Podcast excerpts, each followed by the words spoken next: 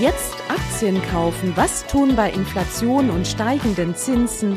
Wie tickt die Wirtschaft? Hallo und herzlich willkommen bei Focus Money Talks, dem Podcast mit Heike Bangert und Verena Sepp zu allen Themen rund um euer Geld.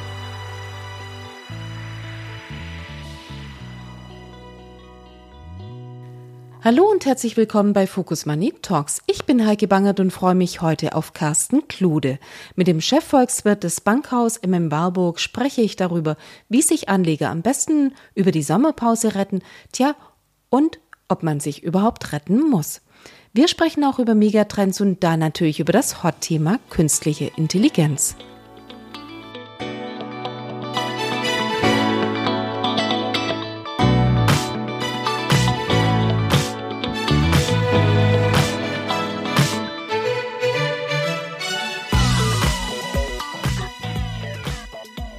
Carsten, vielen herzlichen Dank, dass wir heute zusammen sprechen können über Konjunktur, über Finanzmärkte, über das große Ganze und natürlich irgendwie auch die ganzen kleinen Dinge. Herzlich willkommen bei Focus Money Talks.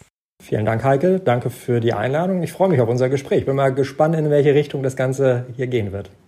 Ja, ich fürchte, wir müssen uns halt so ein bisschen an der Realität orientieren, aber ähm, lass uns mal genau damit beginnen. Es ist ja schon so, die Stimmung trübt sich ein bisschen ein. Bisher war ja alles, ja, doch von sehr viel Hoffnung getragen und es dämmert langsam den Aktienmärkten, dass es doch nicht ganz so rosig ist, wie es dargestellt würde. Würdest du, könntest du dem folgen und warum ist das so? Ich würde mal sagen, ja und nein. Also ja, also in dem Sinne, dass wir tatsächlich natürlich eine sehr positive Entwicklung an den Finanzmärkten, an den Aktienmärkten ja speziell in den ersten sechs Monaten gehabt haben. Ob das damit zu tun hat, dass die Anlegerinnen und Anleger so super optimistisch geworden sind und alles nur noch rosa-rot sehen, das glaube ich einfach gar nicht. Ich glaube, man muss vielleicht einfach mal ein bisschen zurückschauen, wo kommen wir eigentlich her? Wir hatten dieses sehr, sehr schwierige Jahr 2022, der Krieg, der äh, uns alle, glaube ich, oder fast alle ja überrascht hat, der natürlich auch dann heftige Spuren am Kapitalmarkt hinterlassen hat. Dann die Inflationsentwicklung, äh, die Zinsentwicklung, das, dieses desaströse Anleihenjahr, das wir ja im vergangenen Jahr gehabt haben. Und das hatte natürlich dann auch Auswirkungen auf die Aktienmärkte und natürlich auch auf die Konjunkturerwartungen. Wenn man mal sich zurückerinnert im Sommer des vergangenen Jahres, ich meine, da waren ja letztendlich eigentlich alle pessimistisch eingestimmt, insbesondere wenn man sich die wirtschaftlichen Perspektiven für die Eurozone und für Europa angeguckt hat, weil man gesagt hat, Mensch, Energiekrise, die Preise sind so stark gestiegen, müssen wir rationieren im Winter. Also das kann ja eigentlich nur eine, eine, in einer Rezession dann münden. Genau, wir hatten die dicken Pullover schon aus dem Schrank geholt, weil wir dachten, Heizung aus. Und viele, genau. haben, das, viele haben das gemacht im Übrigen. Das äh, vergisst man leicht irgendwie jetzt, wo es 30 Grad hat, kann man sich schlecht erinnern. Aber ja, das stimmt. Das stimmt. Und dementsprechend frostig war dann ja letztendlich auch die Stimmung am, am äh, Kapitalmarkt, insbesondere auch an den Aktienmärkten. Und dann merkte man so gegen Jahresende, ah, vielleicht wird's alles doch nicht ganz so schlimm. Ähm, aber die Prognosen und die äh, Vorhersagen für das Jahr 2023, die waren eigentlich auch weiter ja eher von Skepsis geprägt um dann festzustellen, okay, also ganz so äh, schlimm wird es alles nichts. Bei den Energiepreisen sehen wir eine Entspannung. Die Energiekrise, also zumindest äh, die befürchtete Rationierung von Gas äh, und von Energie bleibt aus. Da kam so ein bisschen wieder neuer Optimismus zurück, Konjunkturoptimismus und der hat sich vielleicht auch so ein bisschen auf die Aktienmärkte dann sicherlich übertragen. Und jetzt wurden wir ja eigentlich alle noch mal wieder so ein bisschen kalt erwischt von der technischen Rezession, die wir dann doch bekommen haben, die wir eigentlich schon gedacht haben, ah, so schlimm wird es nicht werden. Also wir hatten ja alle kein Szenario von irgendwelchen blühenden Landschaften und von einem starken Aufschwung, sondern ich sage mal, das war eigentlich mehr oder weniger so eine Art Stagnationsszenario, vielleicht ein kleines Wachstum, aber nicht so wirklich schlimm, aber eben nicht so katastrophal, wie man noch gedacht hat. Und das war, glaube ich, eben auch eine der Grundlagen dafür, dass sich dann auch die Aktienmärkte ähm, erholt haben und eine positive Entwicklung genommen haben. Naja, gut, aber wir sind immerhin auf Allzeithoch gegangen in ganz vielen Aktienindizes, in vielen Märkten. Und jetzt liegen wir ein bisschen darunter, aber es ist immer noch relativ wenig für all diese Probleme, die wir nach wie vor haben. Du sagtest zwar schon richtig, einiges hat sich gelöst. Wir sind nicht mehr ganz in der fatalen Lage, in der wir im Sommer 2022 waren, also vergangenes Jahr. Aber die Frage ist, 10 Prozent unter Hoch, spiegelt das eben schon das, was wir fundamental auch sehen? Ja und nein. Also wir sprechen immer über Krisen und wie schlimm die Welt aussieht im Moment. Ich mache das Ganze jetzt schon fast ein Vierteljahrhundert. Ich kann mich ehrlich gesagt so gefühlt gar nicht an eine Zeit zurückerinnern, in der es mal keine Krise gegeben hat. Also äh, wir haben doch eigentlich immer irgendwelche Probleme. Sei es äh, die Corona-Pandemie, das ist noch gar nicht so lange her, liegt jetzt so drei Jahre äh, hinter uns, zumindest der Beginn. Alles, was danach dann kam mit Lieferkettenproblematik etc., das war auch nicht besonders toll. Davor hatten wir die, die Wahl von Donald Trump, der letztendlich hier so das Ganze, die globale Ordnung in Frage gestellt hat. Davor hatten wir irgendwo mal eine Finanzkrise 2008, 2009, Schuldenkrise. Also wir haben eigentlich permanent irgendwelche Krisen und schwierigen Situationen, äh, mit denen wir umgehen müssen.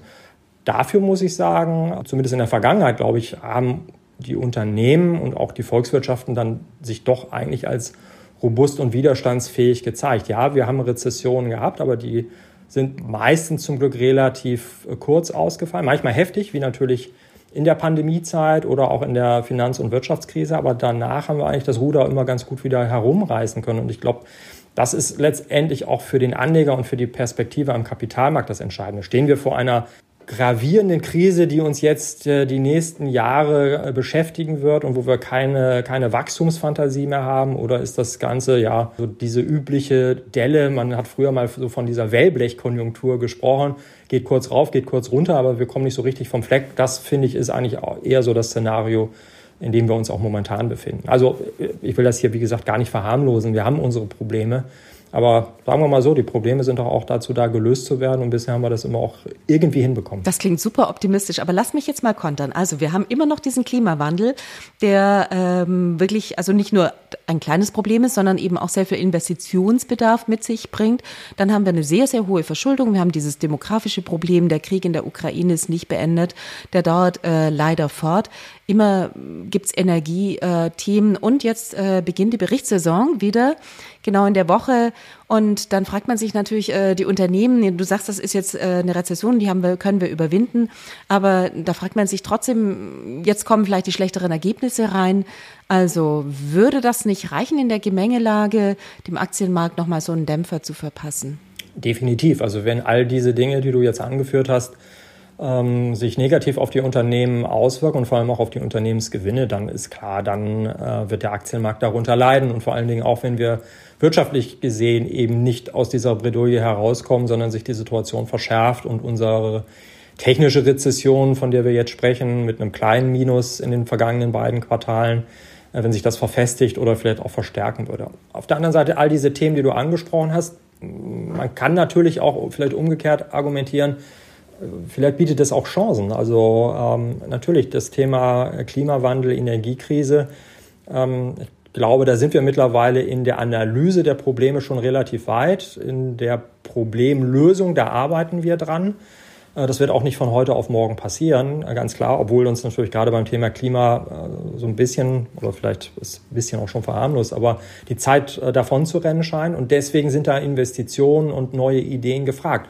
Ich glaube aber, dass die kommen und dass viele Unternehmen äh, da auch mittlerweile bereit sind zu investieren und ihren Beitrag zu leisten. Das können wir im Moment vielleicht noch nicht so ganz gut überall sehen, aber mittlerweile beschäftigt sich doch eigentlich jeder und jede mit diesem Thema. Selbst in der Finanzindustrie bei uns, Banken und bei den Versicherern geht es letztendlich darum, in der Anlagestrategie sich äh, nachhaltiger aufzustellen. So leistet, glaube ich, jeder da seinen Beitrag. Wie gesagt, das ist nicht immer gleich von heute auf morgen zu sehen und, und bietet oder führt da nicht immer gleich zu Erfolgen, aber wir entwickeln uns uns immer weiter und diese Herausforderungen sind letztendlich Dinge, die Kreativität erfordern. Aber wie ich finde, hat das in der Vergangenheit auch immer ganz gut geklappt. Und ich weiß nicht, oder ich bin da nicht so skeptisch, dass ich jetzt sage, das wird jetzt in der Zukunft alles gar nicht mehr funktionieren und wir kriegen die Probleme nicht mehr gelöst.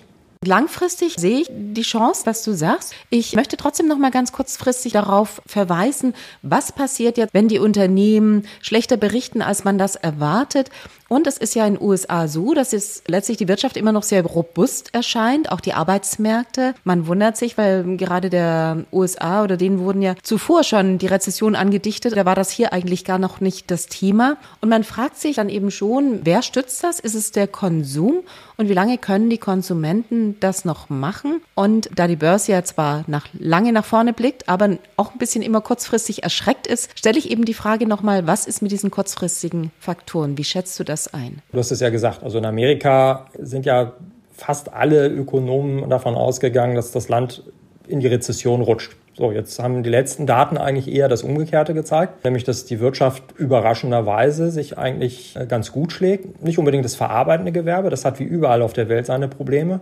Aber der Dienstleistungssektor funktioniert ganz gut. Man sieht, dass der Arbeitsmarkt, den hattest du auch angesprochen, nach wie vor robust ist. Die Arbeitslosenquote ist immer noch sehr, sehr äh, gering. Überraschenderweise hat man den Eindruck, dass der Immobilienmarkt da seinen Tiefpunkt in Amerika, zumindest wenn ich mir den privaten Wohnimmobilienmarkt anschaue, auch schon vielleicht dabei ist zu überwinden oder den Tiefpunkt sogar schon hinter sich gelassen hat. Die Inflation geht langsam zurück, aber sie geht zurück, langsam und stetig. Das bedeutet umgekehrt, die realen Einkommen der privaten Haushalte, die letztes Jahr extrem stark unter Druck gestanden haben, die verbessern sich und das ist der entscheidende Punkt für den Konsum. Ich brauche einen Job und ich brauche Einkommen und beides ist in Amerika zumindest im Moment der Fall. Klar, also die Frage wird sein, kommt jetzt irgendwo das dicke Ende in diesem Jahr noch? Da glaube ich, spricht momentan nicht zu viel dafür. 2024, das könnte vielleicht eher das schwierige Jahr dann werden, aber nicht 2023. Und Ähnlich sehe ich die Perspektiven eigentlich auch hier bei uns in Deutschland in der Eurozone. Klar, technische Rezession haben wir. Ich sage gerade in Deutschland zu einem großen Teil auf einen Sonderfaktor, da muss man aber vorsichtig mit sein, aber eben vor allen Dingen auf die sehr, sehr geringen Staatsausgaben und den Staatskonsum im ersten Quartal zurückzuführen.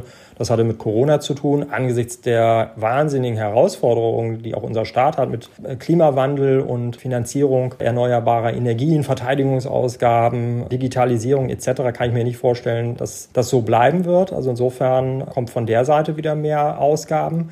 Ähnlich wie in Amerika profitiert hier hoffentlich auch der Konsum davon, dass die realen Einkommen in der zweiten Jahreshälfte wieder äh, zunehmen werden. Also insofern, da kriegen wir so, ein, so eine Wachstumsstabilisierung rein. Was das für die Unternehmensgewinne bedeutet. Also in diesem Jahr muss man ja einmal erstmal ganz klar sagen, die Erwartungen sind ja gar nicht besonders hoch. Wenn ich mir die Gewinnerwartungen für das Gesamtjahr 2023 anschaue, und das ist egal, ob ich jetzt hier den DAX nehme, den Euro-Stocks, den Stocks oder äh, den S&P 500, plus ein Prozent, da würde ich mal sagen, okay, das ist jetzt nicht ambitioniert. Das sollte eigentlich machbar sein, weil ja, wie gesagt, auch die Preise steigen. Gewinne sind eine nominale Größe. Die profitieren natürlich ja von der höheren Inflation. Da sehe ich jetzt nicht so das große Problem. 24, das ist äh, sicherlich der entscheidendere Punkt.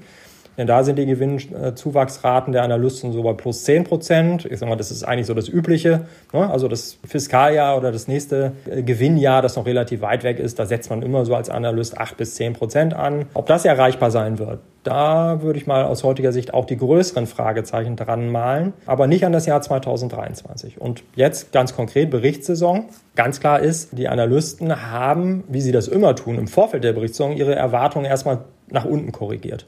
Das heißt, die Latte, die es jetzt zu überspringen gilt, die ist erstmal vergleichsweise klein. Insofern, ja, wir müssen uns natürlich die Berichtssaison ganz genau anschauen. Aber ich bin da momentan auch noch nicht so skeptisch, weil ich sage, okay, also Erwartungen eher niedrig. Vielleicht schaffen es die Unternehmen, wie in den letzten Quartalen auch, hier eher positiv zu überraschen. Und damit oder davon könnte der Aktienmarkt natürlich dann auch erstmal wieder profitieren. Warum dürfte 2024 ein so schwieriges Jahr werden für die Unternehmen? Ich meine, man muss investieren. Wir haben die Themen irgendwie genannt und die Finanzierungsbedingungen sind immer noch hoch. Also die Zentralbanken wird ein bisschen Zins Senkung angedichtet, aber es sieht zumindest so aus, als würde das dieses Jahr nichts mehr werden. Das heißt, und die Zinsen werden im Zweifel auch hoch bleiben. Wie gehen Unternehmen damit um und was hat das mit 2024 zu tun? Genau, das, das ist so. Also sag mal, wir werden dieses Jahr definitiv keine Zinssenkung sehen von der amerikanischen Notenbank oder von der Europäischen Zentralbank. Ich glaube darüber, also da müsste die Konjunktur schon ordentlich ins Schwimmen geraten und das ist ja nicht das Szenario. Und was erwartest du jetzt für Juli noch? Zinserhöhung, sowohl in Amerika als auch von Seiten der EZB. Dieser eine Zinsschritt, ich glaube, der ist am Markt auch ja eigentlich komplett eingepreist. Also das wird erwartet. Die spannende Frage wird sein, was kommt danach? Also kommt noch der nächste Zinsschritt ähm, auf der, auf der dann übernächsten Sitzung und kommen danach weitere Zinserhöhungen. Also ich persönlich rechne damit eine Zinserhöhung ja in den USA, dann keine weiteren Zinserhöhungen. Bei der EZB bin ich mir noch nicht ganz so sicher, ob da nicht vielleicht dann äh, noch ein weiterer Zinsschritt erfolgen wird, aber auch danach glaube ich dann nicht an weitere Zinserhöhungen. Das heißt also, wir sind, was das Thema Zinszyklus angeht, fast oben. Und der Markt, das hattest du auch gesagt, der guckt immer in die Zukunft. Also der konzentriert sich dann eher auf das, was im nächsten Jahr kommen wird. Da sind tatsächlich jetzt die Zinserwartungen so ein bisschen korrigiert worden. Man war da zunächst optimistisch. Ja, das geht gleich am Jahresanfang los mit Zinssenkungen, insbesondere in Amerika. Da glaubt man, dass das jetzt dann doch erst zur Jahresmitte was werden wird. Aber seien wir ehrlich, das weiß im Moment keiner so richtig. Lass, wenn die Inflationszahlen eine günstigere Entwicklung nehmen, als man das heute allgemein erwartet, dann können, kann das Thema Zinssenkungen durchaus vielleicht etwas früher wieder gespielt werden und auch, auch realistisch werden. Aber das ist im Moment eine, eine große Frage, die kaum zu beantworten ist. Sind dann die Notenbanken aber auf gutem Wege oder könnte es eben auch sein, dass das Umgekehrte passiert? Manchmal schießt man ja auch über das Ziel hinaus. Man muss nochmal nachkorrigieren. Ich glaube, das ist eigentlich äh, das äh, größere, also aus meiner Sicht das größere Risiko, dass die Notenbanken, so wie sie die Inflation erst unterschätzt haben und zu spät reagiert haben, jetzt möglicherweise die Inflation überschätzen und zu viel des Guten tun. Klar, also das ist im Moment, wenn man sich die Inflationsraten anschaut, bei uns in der Eurozone die letzte Zahl 5,5, Amerika, je nachdem, welche Inflationsstatistik man sich da anguckt, ungefähr 4, äh, vielleicht 5 Prozent ist die Inflation noch zu hoch. Aber die Wahrscheinlichkeit, dass sie sinken wird, allein aufgrund von Basiseffekten, aufgrund da dessen, weil dass die Konjunktur jetzt ja auch nicht überschäumt. Also ich würde als Notenbanker äh, da jetzt nicht noch Zinsen zu stark in die Höhe treiben, weil ich befürchte, wenn das passiert, dann wird man im nächsten Jahr doch wieder stärker gegenlenken müssen. Und da hat man so diese Stop-and-Go-Politik und die ist nicht gut. Äh, du hattest aber noch gefragt, die Auswirkungen der Zinsen auf die Unternehmensinvestitionen. Ja, das genau, das ist eines der Probleme. Die Finanzierungsbedingungen sind natürlich für die Unternehmen nicht mehr so gut, wie sie vor zwei, drei Jahren noch gewesen sind. Das heißt also, man muss jetzt mehr Zinsen bezahlen, Investitionen verteuern sich. Das bremst einerseits und auf der anderen Seite haben Unternehmen natürlich auch gerade im, im verarbeitenden Gewerbe momentan die Schwierigkeit, speziell hier, wenn ich nach äh, Deutschland und äh, Europa gucke, dass es zu wenig äh, neue Aufträge gibt. Das heißt also, damit ist ohnehin dann die Frage, wie groß ist eigentlich das Potenzial für, Infl für Investitionen im nächsten Jahr? Und da muss man ein großes Fragezeichen im Moment dran malen. Ne? Ist es denn so, dass die Wirtschaft hierzulande ähm, auch verunsichert ist von der Entwicklung zwischen den USA und China, aber auch China in Bezug auf die Situation Russland mit der Ukraine, mit anderen Schwellenländern, die sich da alle gerade neu positionieren? Wo bleiben da die Unternehmen? Und würdest du sagen, sind alle glücklich mit ihrer Position in China? Wie die damit umgehen und wie gehen die mit den USA um? Wie funktioniert das? Und wie viel mehr Geld muss ich dazu in die Hand nehmen? Für die deutschen Unternehmen stellt die aktuelle geopolitische äh, Situation natürlich schon eine ziemliche Zwickmühle dar. Wir sind eine Exportnation. China ist unser wichtigster Außenhandelspartner. Also wenn ich sowohl Einfuhren als auch Ausfuhren gemeinsam betrachte, die USA sind unser größter Exportmarkt. Das heißt, wir sind da in so einer ganz, ganz unangenehmen Sandwich-Position, wenn äh, die USA und China sich irgendwie überwerfen. Weil dann müssen wir uns natürlich entscheiden, auf welche Seite äh, stellen wir uns. Und, und auf welche stellen wir uns? Wir stellen uns auf die amerikanische Seite. Das, ich glaube, das ist aus politischen Gründen gar nicht äh, anders möglich. Aber das bedeutet natürlich, dass äh, wir damit China als wichtigen Absatz- und Produktionsstandort natürlich verlieren oder zumindest gefährden. Verlieren, glaube ich, nicht komplett.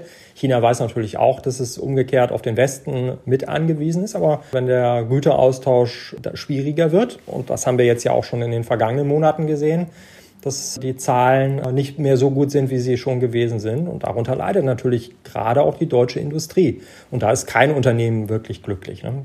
Das muss man das heißt klar ja, sagen. De-Risking, sagte zumindest Olaf Scholz in einem Interview. Eine Zeit lang sprach man von Decoupling, bedeutet aber nicht, wir schneiden alles ab. Das können wir uns nicht leisten. Das kann die Wirtschaft offensichtlich nicht. Du hattest es ja gerade gesagt. Was bedeutet De-Risking in dem Falle?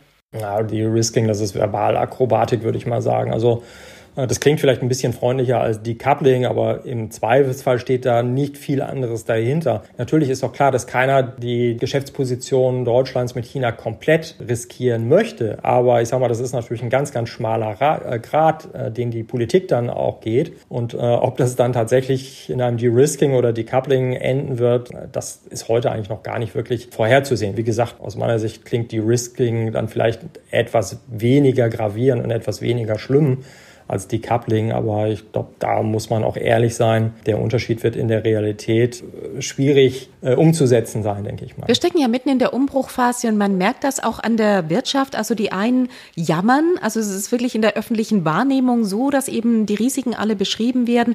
Und dann gibt's auch immer so zwischenzeitlich Durchhalteparolen oder Mutmacher Auf welcher Seite würdest du sagen, sollten wir uns denn einordnen? Wo bist du eingeordnet? Und was ist richtig? Also ist das letztlich irgendwie nur das Overlay und, und wir sehen in der Wirtschaft Produktives, was wir hier gar nicht besprechen, sondern eben nur entweder Gejammer oder das Mut machen?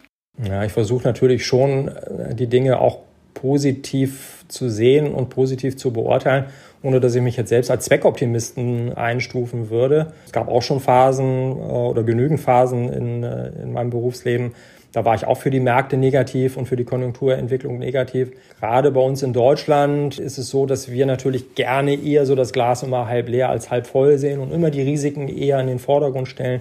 Das ist aus meiner Sicht durchaus auch gefährlich, weil so Pessimismus auch eine Eigendynamik entwickeln kann. Und insbesondere Unternehmen brauchen Optimismus, weil ich sage mal, ansonsten kann ich, glaube ich, gar kein unternehmerisches Geschäftsmodell äh, weiterentwickeln, wenn ich die, wenn ich in der Zukunft nur schwarz sehe. Und das müssen oder das muss schon vermieden werden. Wie gesagt, ohne jetzt hier den Zweckoptimismus abzugleiten. Aber ich hatte das ja auch anfangs gesagt. Also wir haben immer mit Krisen umgehen müssen und das haben wir in der Vergangenheit immer geschafft. Und deswegen daraus nehme ich auch meinen Optimismus, dass wir das äh, auch in der Zukunft hinbekommen werden. Menschen sind kreativ oder, oder auch Volkswirtschaften haben sich in der Vergangenheit häufig als viel robuster erwiesen, als man das im Vorfeld vielleicht gedacht hat. Amerika ist jetzt ein gutes Beispiel. Auch die, äh, die wirtschaftliche Entwicklung, ich sag mal, nach der Pandemie, wo wir auch gesagt haben, um Gottes Willen, so einen wirtschaftlichen Einbruch, das wird äh, viele, viele Jahre dauern, bis wir den ausgleichen können.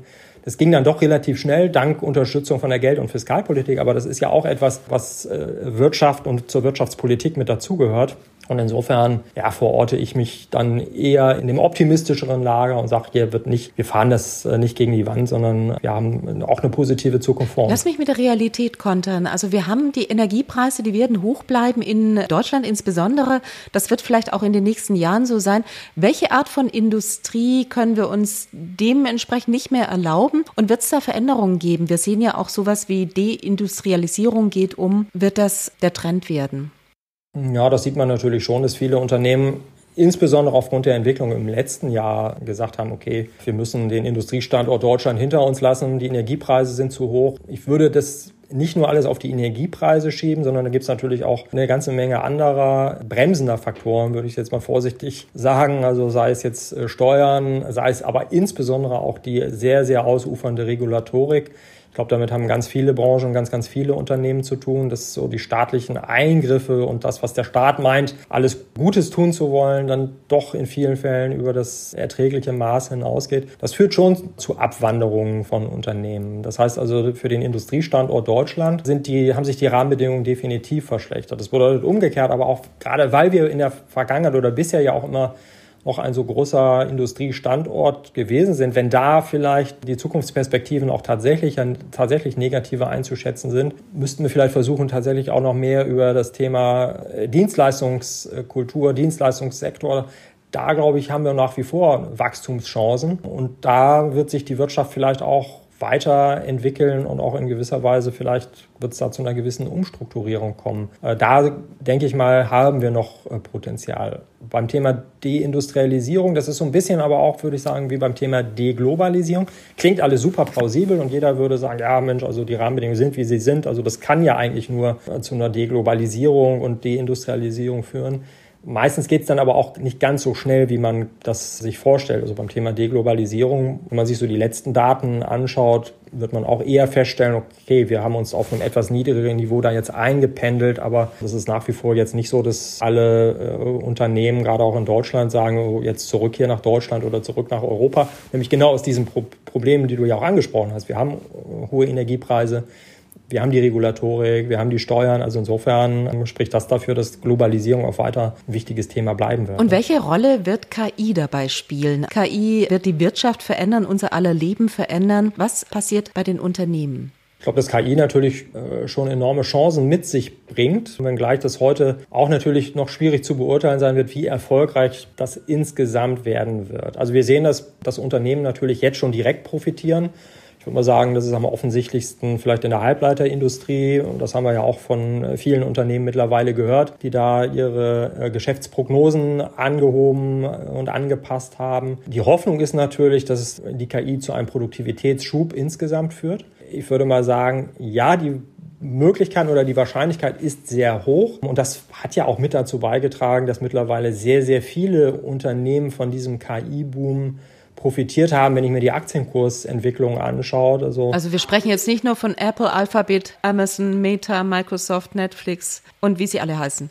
Genau, also die haben ja zum Teil, also bei Netflix weiß ich es nicht, aber die haben ja zum Teil tatsächlich Geschäftsmodelle, die KI auch, auch nutzen und wo man, denke ich, wo auch viele Analysten sagen, ja, das wird die Gewinnentwicklung in den kommenden Jahren positiv unterstützen und dann macht es auch Sinn, dass heute die Aktienkurse steigen, weil in der Erwartung höherer zukünftiger Unternehmensgewinne das eine rationale Beweggründe sind für höhere Aktienkurse. Aber es haben natürlich auch viele andere Unternehmen profitiert, die möglicherweise, ich bin jetzt da nicht der super äh, KI-Spezialist, aber glaube, dass viele Unternehmen, das hat die Vergangenheit gezeigt, immer versuchen, auf solchen Wellen mitzuschwimmen und sagen, ja, auch für uns KI ganz wichtig und ganz großartig und äh, wir werden in Zukunft davon auch profitieren. Vielleicht kann man das so ein bisschen mit der, mit der TMT und Internetblase Ende der 90er Jahre vergleichen. Möglicherweise da sind ja damals auch ganz, ganz viele Unternehmen mitgeschwommen, die alle gesagt haben, jo Mensch, also unsere Geschäftsperspektiven verbessern sich. Da wurden nachher Klicks bezahlt äh, von den, von den Anlegern und Anlegerinnen.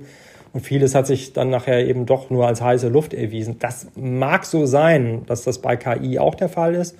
Es kann aber auch sein, wie bei Apple äh, mit der Vorstellung des iPhones, da hat man vielleicht auch 2007 noch gar nicht genau überblicken können, wie das unser aller Leben, nicht nur das geschäftliche, sondern auch das private und soziale Leben ja komplett auf den Kopf stellt und verändert. Und insofern, glaube ich, sind wir momentan an einem Punkt, würde ich vermuten, wo das ganze Thema KI jetzt gerade erst losgeht. Natürlich sind Aktienkurse zum Teil schon super gelaufen, aber ich kann mir nicht vorstellen, dass das eine, ein Thema ist, das jetzt nach zwei oder drei Monaten schon wieder in sich zusammenfallen wird. Naja, Blase hört sich zumindest mal nicht gut an. Also Blase hört sich so an und wenn du sagst, damals im Jahr 2000 TMT, dann würde das ja auch bedeuten, dass diese Blase in sich zusammenbricht. Und damals, also da hat sich nicht eine Aktie am Markt gehalten. Manche haben sich dann tatsächlich wieder nach oben bewegt, aber andere sind komplett vom Markt verschwunden. Also das wäre ja eigentlich das Horrorszenario, das äh, man damit verbinden würde, selbst wenn sich die Blase noch mal ein bisschen länger aufbläst. Ja, das, das ist richtig. Wie gesagt, ob es tatsächlich eine Blase ist, weiß man ja leider eigentlich immer erst hinterher, wenn sie dann geplatzt ist. Damals, ist ja schon wirklich lange her, würde ich sagen, hat sich die Blase ja auch über vielleicht drei, vier Jahre aufgepumpt mit immer höheren Bewertungskennzahlen, die dadurch entstanden sind. Das hat dann auch viele renommierte Unternehmen von heute nach dem Platzen der Börse ja auch äh, negativ tangiert, also beispielsweise eine Microsoft-Aktie. Die ist damals natürlich dann auch mal zwischenzeitlich ordentlich unter die Räder gekommen, aber sie hat überlebt und das ist ja das Entscheidende. Ne? Also welches Geschäftsmodell wird sich als tragfähig erweisen? Und ich glaube, dass gerade bei den großen Technologieunternehmen, du hattest ja die Namen schon genannt, dass das mittlerweile so erfolgreiche und etablierte Geschäftsmodelle sind, die eigentlich auch gezeigt haben, die können Wachstum, die können aber auch Krise. Und das wäre natürlich die Hoffnung und die Erwartung, dass das auch für die Zukunft gilt. Ne? Aber klar, die, die, die Bewertungen, da sollten wir uns nichts vormachen, die sind gerade in Amerika schon hoch. Das kann man nicht sagen, also sie sind noch nicht so hoch wie während der äh, Blase, ähm, die dann Anfang 2000 geplatzt ist. Also zumindest, wenn ich mir so den S&P 500, ich glaube, der hatte damals einen 25er KGV, heute sind wir bei 19. Ähm, und auch im Technologiebereich, bei den reinen Tech-Aktien war es damals noch teurer, als es heute der Fall ist. Aber klar, da muss man sich als Anlegerin, als Anleger natürlich schon auch immer die Frage gefallen lassen, okay, wo kann das Ganze noch hingehen? Oder andersrum, da müssen die Erwartungen, die man heute hat, die müssen auch aufgehen, weil sonst kann da tatsächlich natürlich auch mal ein böses Erwachen. Aber wenn ich dich richtig verstanden habe, dann stehen wir heute an diesem Punkt, wo auch zwei Jahre das noch weitergehen kann und Leute, die dem nicht folgen, profitieren davon auch nicht.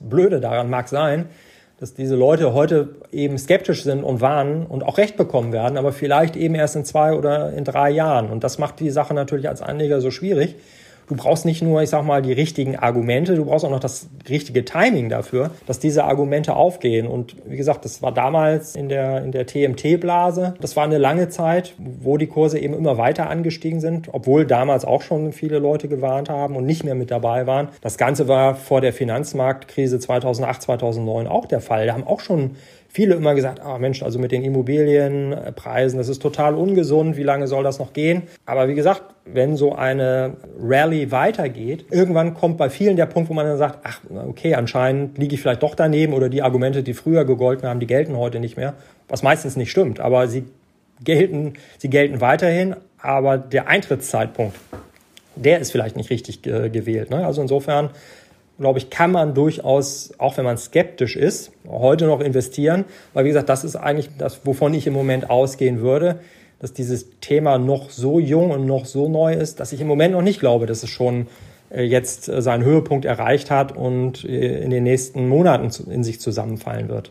Ich denke aber, die Empfehlung ist sicherlich nicht nur in eben diese KI-Werte zu gehen, sondern es gibt eben auch andere. Wenn ich mir die gesamte Gemengelage ansehe, in welche Aktien oder wie sollte sich ein Anleger aufstellen, in was sollte er investiert sein? Jetzt im Hinblick auf das kurzfristige, aber natürlich auch, um die Chancen zu wahren für den Aufschwung. Na gut, da, ich sag mal, die Regulatorik verbietet es mir ja auch hier dann immer ganz konkrete Empfehlungen zu geben. Aber ich sag mal, wo sich jeder die Frage stellen muss, okay, was sind die interessanten Aktienmärkte vielleicht? Also Amerika ist sicherlich vom Thema Wachstum die dynamischere Volkswirtschaft im Vergleich, wenn ich das jetzt mit äh, Europa beispielsweise mir anschaue. Und Amerika ist immer der dominierende Aktienmarkt. Da werden die Trends gemacht. Wir in Europa machen das ja häufig immer hinterher, was die Amerikaner uns vormachen. Also insofern wäre meine Empfehlung, ein ausgewogenes Portfolio sich zu bauen, das sowohl eben auf Amerika setzt und da auch durchaus dieses Technologiethema mit berücksichtigt, aber gleichzeitig eben auch äh, europäische Aktien und europäische Indizes mit berücksichtigt, weil wir in Europa hier den großen Vorteil haben, dass wir nicht teuer sind. Wir sind nicht hoch bewertet. Der DAX hat ein Kurs-Gewinn-Verhältnis, das ungefähr bei 11 liegt. Klar, immer unter der Voraussetzung, die Gewinnerwartungen sind einigermaßen richtig und nachhaltig. Aber wir sind eigentlich im Vergleich so zur durchschnittlichen Bewertung jetzt über die vergangenen 10, 20, 30 Jahre in Europa beim DAX und auch beim Eurostox 50 eher sehr günstig bewertet. Und das sollte natürlich für den Fall der Fälle, dass es dann doch mal nicht immer nur wie eine Einbahnstraße nach oben geht, und das wird es nicht, auch einen Schutz davor bieten, dass die Kurse dann nicht zu tief fallen werden. Also ja, Standardempfehlung, lege nicht alle Eier in einen Kopf. Was man äh, auch als US-Anleger immer wieder vor Augen sich führen muss, ist, wenn man sagt, ah, der S&P 500, äh, investiere ich in den, der wird tatsächlich eben durch diese diese acht großen Unternehmen dominiert. Also eigentlich äh, kaufe ich die in erster Linie. Ne? Ich glaube, die haben Genau, das wäre mein Einwand gewesen, weil dann hat sich die Frage erübrigt, ob man dem folgen sollte oder ob man mit anderen Titeln dagegen hält. Gut, ich glaube schon, dass es auch na, weiterhin Sinn macht, äh, auf den S&P zu setzen. Man muss es nur eben wissen und nicht sagen, okay, da sind ja 500 Werte drin, ich bin da super äh, breit aufgestellt. Nein, also acht Titel machen halt 30 oder mittlerweile mehr als 30 Prozent des gesamten Index aus. Das heißt also, da bin ich dann schon zu einem großen Teil natürlich auf das Thema Technologie und dann sind wir eben auch beim, bei der KI wieder. Damit bin ich dann quasi mit verhaftet, wenn ich mich dort äh, engagiere. Aber hatten wir auch gerade eben besprochen, glaube ich, dass das Sinn macht, da auch äh, engagiert zu sein. Und ganz wichtig, höhere Bewertung in Amerika ja. Wenn die amerikanische Notenbank eben die Zinsen jetzt nicht deutlich weiter erhöht, dann könnte es zumindest über das Bewertungsthema vielleicht da auch einen gewissen Rückenwind geben, nämlich in dem Moment, in dem die Zinsen wieder anfangen zu sinken, was wir jetzt in den letzten ein, zwei Wochen eben nicht gesehen haben. Und das vielleicht auch einer der Gründe ist, weshalb jetzt die, die Kurse wieder etwas schwächer gewesen sind. Das sind nämlich, denke ich mal, vor allen Dingen eben die höheren Renditen des Rentenmarktes gewesen. Da würde ich aber davon ausgehen, dass wir da eine gute Chance haben auf eine Gegenbewegung in den kommenden mhm. Wochen. Wie sieht es aus mit Asien? Die Musik spielt zwar nicht mehr ganz so laut in China, aber immerhin noch deutlicher als hierzulande. Und darüber hatten wir ja vorher gesprochen, dass Asien doch und insbesondere China zu einem großen und starken Markt wird. Wie sehr sollten Anleger das in ihren Portfolios berücksichtigen? Also wir haben in den vergangenen Jahren eigentlich auch immer gesagt, ja, äh, Asien, Schwellenländer insgesamt äh, sollte man investiert sein. Die Wertentwicklung war eigentlich vergleichsweise enttäuschend, muss man sagen. Gerade auch in China hatte das viel auch mit äh, dem Eingreifen der Administration, also der, der Politik zu tun, die auch im, im, vergangenen Jahr da den chinesischen Unternehmen zum Teil das Leben sehr, sehr schwer gemacht hat. Das äh, mögen Anleger eigentlich nicht. Und auch wenn man jetzt vielleicht den Eindruck hat, okay, vielleicht hat man da jetzt auch dazugelernt von, von chinesischer Seite, man kann nie ausschließen, dass das halt in den nächsten Jahren nicht wieder passieren wird. Also insofern ist das schon auch ein Punkt, der uns da ein bisschen nachdenklich macht, wo wir sagen, okay, muss man tatsächlich in China direkt investieren. Gleichzeitig sieht man im Moment auch die Wachstumsperspektiven nicht ganz so positiv, wie man lange Zeit gedacht oder sich das vielleicht erhofft hat, so nach den Corona-Lockerungen ist dieser Aufschwung erst einmal ziemlich schnell wieder verpufft. Jetzt geht es darum, dass man hofft, dass vielleicht ein nächstes Konjunkturprogramm aufgelegt wird. Wenn das käme, ich würde sagen, das wäre vielleicht nochmal ein Grund, wenn Anleger da bisher dann noch nicht investiert werden, dann auch wieder in China zu investieren. Ich würde es auch wieder breit streuen Also und äh, da, nicht über Einzelwerte gehen, aber wie gesagt, das ist ja auch letztendlich dann immer ein bisschen Geschmackssache. Aber primär wäre äh, mein Votum, sich tatsächlich eher auf die Industrieländer zu konzentrieren. Denn natürlich ist einmal auch viele, viele äh, Unternehmen in Amerika oder in Europa, in Deutschland haben ja nach wie vor auch China-Geschäft, Asien-Geschäft, machen da nicht unerheblichen Anteil ihrer Umsätze und auch ihrer Gewinne. Und insofern ist man dann letztendlich damit zumindest indirekt ja auch mit dabei. Was kann ich mit Anleihen verdienen? Das war ja in der Vergangenheit überhaupt gar kein Thema. Wir haben nicht mehr darüber gesprochen. Inzwischen gibt es wieder Zinsen und sehr viele Anleger fokussieren wieder auf Anleihen. Das stimmt. Also letztes Jahr, wie gesagt, dieses Blutbad, da haben wir ja je nach Segment im Anleihenmarkt zum Teil zwischen 10 und 20 Prozent verloren, zum Teil ja noch mehr, auch selbst mit wirklich guten Staatsanleihen. Also eine 30-jährige Bundesanleihe hat im letzten Jahr fast 50 Prozent an Kurs eingebüßt. Insofern kann man sagen, ja, also wenn ich unterstelle und davon ausgehe, und das ist ja auch mein Szenario, dass die Inflation eben nicht äh, gekommen ist, um zu bleiben, sondern dass die auch wieder gehen wird, dann sind Anleihen auch wieder attraktiv. Jetzt im ersten Halbjahr haben sie ein bisschen sich erholt, noch nicht sehr stark. Also insofern kann man sagen, ja, also das, da, da bleibt noch was übrig. Ich gehe davon aus, dass sich da die positive Kursentwicklung der ersten sechs Monate, dass, die wir, dass wir die auch im zweiten Halbjahr sehen werden und dass wir das, was wir verloren haben im vergangenen Jahr, auch aufholen werden. Aber nicht alles in diesem Jahr, sondern das wird auch ein etwas längerer Prozess sein. Und man muss als Anleger vor allen Dingen natürlich immer die Ausfallrisiken beachten. Das heißt, gerade auch bei Unternehmensanleihen, die zum Teil sehr interessante Coupons aufweisen, muss man halt immer gucken und sich die Frage stellen, sind die auch in der Lage, den Coupon zu zahlen und vor allem die Anleihe später auch zurückzuzahlen. Dann kann das durchaus Sinn machen, auch hier äh, sich zu engagieren. Genau, Bitcoin ist auch wieder gestiegen. Gold hat so oh la la das letzte Jahr überstanden. Eigentlich ist das Gold ja die Krisenwährung. Würdest du sagen, jetzt wo die Krise, zumindest irgendwie, wo wir Licht am Ende des Tunnels sehen, brauchen wir Gold nicht mehr?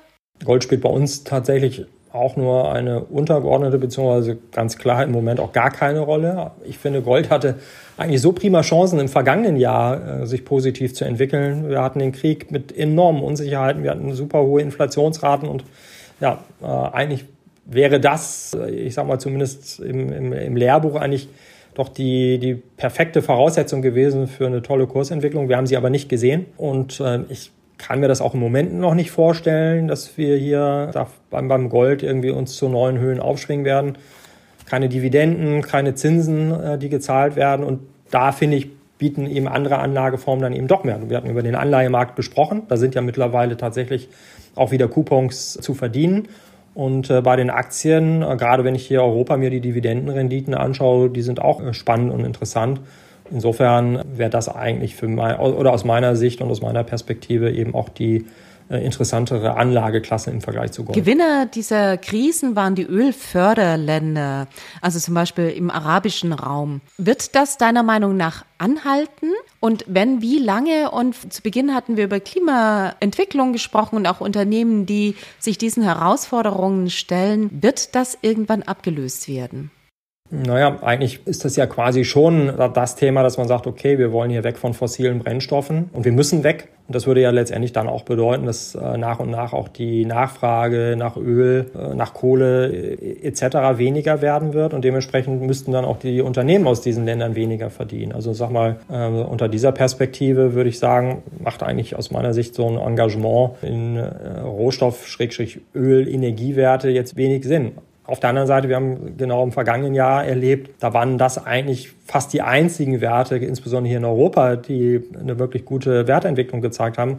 Und das ist letztendlich immer die Schwierigkeit oder die Frage, die sich jeder Anleger eben selbst stellen und beantworten muss. Was ist mir wichtig? Ist mir wichtig das Thema Nachhaltigkeit oder ist mir die Performance wichtig? Und wenn die Performance den obersten Stellenwert hat, dann komme ich vielleicht an Energiewerten dann auch zumindest in absehbarer Zeit, also in den nächsten ein, zwei, drei, vier, fünf Jahren vielleicht nicht dran vorbei, weil man muss sagen, die Bewertung eh, bei den Energiewerten, bei den Öl- und Gaswerten, die ist günstig.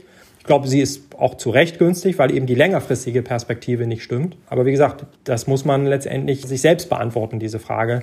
Was für einen wichtiger ist. Und ich glaube, dass mittlerweile doch für viele Menschen das Thema Nachhaltigkeit so stark in den Vordergrund rückt und gerückt ist, dass deswegen auch die Nachfrage nach Energiewerten auch sukzessive zurückgehen wird und dass dementsprechend dann auch diese niedrige Bewertung auch tatsächlich strukturell ist und nicht nur temporär. Du sagst das so, als würde Nachhaltigkeit und Rendite nicht zusammengehen. Manche behaupten das ja, dass es eben doch der Fall ist, weil durch Effizienzgewinne, wie auch immer, Unternehmen produktiver werden und am Ende möglicherweise auch rentabler. Gibt es denn ein Zukunftsthema, von dem du sagst, darauf sollten Anleger ja, also ganz klar, um das nochmal klarzustellen, also Rendite und, und, Nachhaltigkeit ist kein Widerspruch in sich. Aber das geht nicht jedes Jahr auf. Und das haben wir im vergangenen Jahr eben gesehen. Also da waren die Portfolios, die besonders nachhaltig ausgerichtet waren, das waren eigentlich die mit der schlechtesten Wertentwicklung. Das galt in den Jahren zuvor aber nicht. Also da war es umgekehrt. Und insofern, ich sage mal, hat da auf kurze Sicht haben alle recht. Also sowohl diejenigen, die sagen, Rendite und Nachhaltigkeit, das passt, aber auch eben diejenigen, die das anzweifeln, weil man immer eben auch auf den jeweiligen Zeitraum schauen muss und vor allem auch gucken muss, welche Unternehmen sind eigentlich drin in diesen Nachhaltigkeitsindizes. Und da muss man eben auch klar sagen, das sind häufig eben auch Technologiefirmen, weil natürlich hat eine Microsoft oder Apple oder Amazon natürlich eine etwas bessere CO2-Bilanz jetzt als Shell oder äh, Linde oder sonst jemand. Ne? Das, also inso, insofern bin ich mit dem, beim Thema Nachhaltigkeit auch eher wieder Sekt, beim, beim Sektor Technologie als jetzt natürlich beim, beim Sektor Energie. Das ist, das ist ganz klar. Und würde auch sagen, das ist auf jeden Fall auch ein Zukunftsthema. Ich glaube, Thema Nachhaltigkeit wird äh, überhaupt keinen Weg dran vorbeigehen. Und das andere Thema, das zumindest ja im Moment äh, eine große Rolle spielt, darüber hatten wir ja schon gesprochen, die KI und alles, was damit zu tun hat, dann glaube ich auch, dass das keine Eintagsfliege ist und dass dieses Thema auch noch nicht schon aus Anlegersicht komplett abgefrühstückt ist, sondern da würde ich auch erwarten, dass äh, das noch weitergeht. Genau, und Gesundheit, Demografie, auch, ich sag mal, natürlich Themen, die wir, die wir ja in den vergangenen Jahren ja auch schon immer als Zukunftsthemen, als Megatrends ja auch gekennzeichnet haben. Auch hier vielleicht nochmal der Rat an die Anleger, dass so Megatrends natürlich, das steckt ja im, im Wort drin, Trend. Ne? Also Trend heißt nicht, dass das jedes Jahr funktioniert, nicht zu jedem Zeitpunkt. Das funktioniert über längere Zeiträume und da muss man manchmal auch ein bisschen Geduld mitbringen, bis diese Themen dann auch tatsächlich äh, auch aus Anlegersicht aufgehen und Gleichzeitig aber muss man auch immer genau hinschauen, weil eben Unternehmen, die man mit diesen Megatrends dann in Verbindung bringt, vielleicht nicht immer diese Wertentwicklung bringen oder überhaupt auch richtigerweise mit diesen Megatrends dann in Verbindung gebracht werden. Also insofern, man kann heutzutage ja letztendlich jedes Thema über, über ETFs und über Fonds spielen, aber man muss eigentlich als Anleger auch immer intensiv mal reinschauen und sich damit beschäftigen, was ist eigentlich in so einem ETF vielleicht auch drin. Sind das die richtigen Unternehmen, die da auch wirklich reingehören oder ähm, ist das äh, möglicherweise nicht der Fall? Genau, und wenn ich dich richtig verstanden habe, kurzfristig sich nicht erschrecken lassen, dass der Herbst vielleicht noch die ein oder andere Schwankung mit sich bringt, wo wir dann in ein kommendes Jahr gucken mit mehr Optimismus oder doch nicht? Doch, prinzipiell schon. Wie gesagt, ich bin äh, durchaus auch optimistisch, was die nächsten Monate angeht. Ich meine, klar, man sagt immer in den Sommermonaten, das ist traditionell eher saure Gurkenzeit. Da haben die Kurse vielleicht auch schwerer nach oben zu gehen. Die saisonal beste Zeit beginnt eigentlich dann wieder im Oktober bis zum Jahresende. Und wie gesagt, wenn wir nicht in eine Rezession laufen, und das ist ja meine These, dass das 2023 nicht der Fall sein wird und dass 2024 dann wir zumindest auch ein leichtes Wachstum haben werden, dann äh, spricht das auch für die Perspektiven am Aktienmarkt für die kommenden Monate.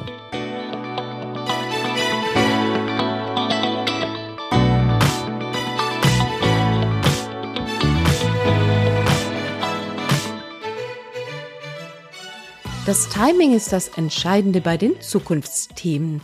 Nicht wenige innovative Unternehmen sind in der Vergangenheit gescheitert, weil sie der Welt weit voraus waren. Und viele Anleger scheitern daran, weil sie zu spät auf einen fahrenden Zug aufspringen und wieder andere, weil sie sich gar nicht erst getrauen aufzuspringen. Meine Erfahrung, am Ende hilft oft Geduld.